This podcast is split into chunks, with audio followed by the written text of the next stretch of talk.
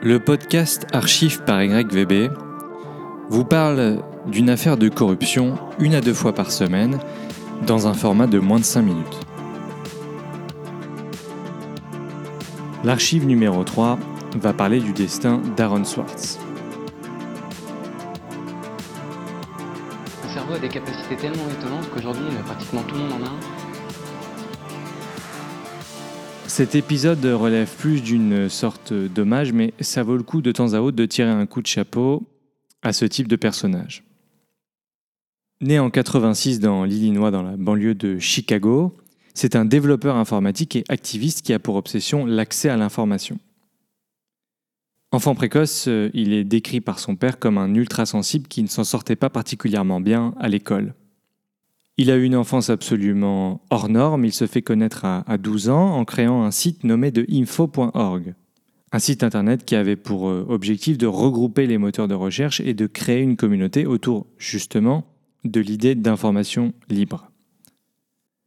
Alors, outre le fameux site euh, Reddit, il participe à la création d'outils extrêmement importants qui sont devenus des standards comme le format RSS, qui permet de suivre les mises à jour d'un site automatiquement, ou encore la licence Creative Commons qui permet d'utiliser des œuvres tout en en donnant le crédit à leurs auteurs. Aaron Swartz a toujours euh, aimé écrire sur des sujets parfois très variés, et en 2008, il publie un manifeste, le Guerilla Open Manifesto, contre les conglomérats qui détiennent l'information grâce aux droits de diffusion qui leur permettent de contrôler qui a accès à quoi. Il donne un bon exemple en expliquant que c'est une hérésie de forcer les jeunes universitaires à payer pour qu'ils puissent simplement lire les écrits de leurs collègues et qu'il est scandaleux de laisser des librairies entières se faire numériser en ne laissant la possibilité qu'aux gens de chez Google de les lire. Là, je vais paraphraser, mais son point de vue est que les grandes corporations gardent le savoir pour elles au lieu de contribuer à l'amélioration du reste du monde.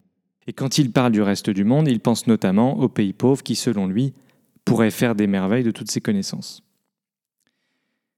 Évidemment, là, on touche à des sujets euh, primordiaux qui mériteraient d'être euh, proprement développés. Il conclut ce manifeste en demandant aux étudiants, aux bibliothécaires et aux scientifiques de publier leurs données par tous les moyens possibles. On est toujours en 2008 et les problèmes euh, sérieux commencent pour Swartz. Il décide de s'attaquer à un réseau payant de publication de documents de justice du nom de Pacer. Et quelques temps plus tard, il s'attaque à un autre réseau du nom de G-Store, de l'université MIT. Pour attaquer Pacer, il crée un algorithme et télécharge presque 20 millions de documents de justice. Ce qui lui vaudra une visite de courtoisie du FBI en 2009 et une détention en 2011 avec interrogatoire des services secrets pour l'ensemble de son œuvre. À ce moment-là, il risquait 35 ans de prison et des millions de dollars d'amende pour des accusations de fraude informatique. Il va tomber en dépression dans le même temps. Alors, on comprend que la première intention euh, d'Aaron Swartz, euh, c'est d'ouvrir et de décentraliser euh, l'information avec tous les outils qui sont mis à sa disposition. Mais la deuxième et la plus profonde, à mon sens, c'est de motiver les gens à utiliser les outils Internet afin de se renforcer intellectuellement et dans le même temps améliorer toutes les composantes de la société. En conclusion, il parle d'une chose primordiale, l'intérêt général. Alors pourquoi j'ai choisi euh, cette archive? Je voulais rendre cet hommage avec beaucoup d'humilité euh, à Swartz.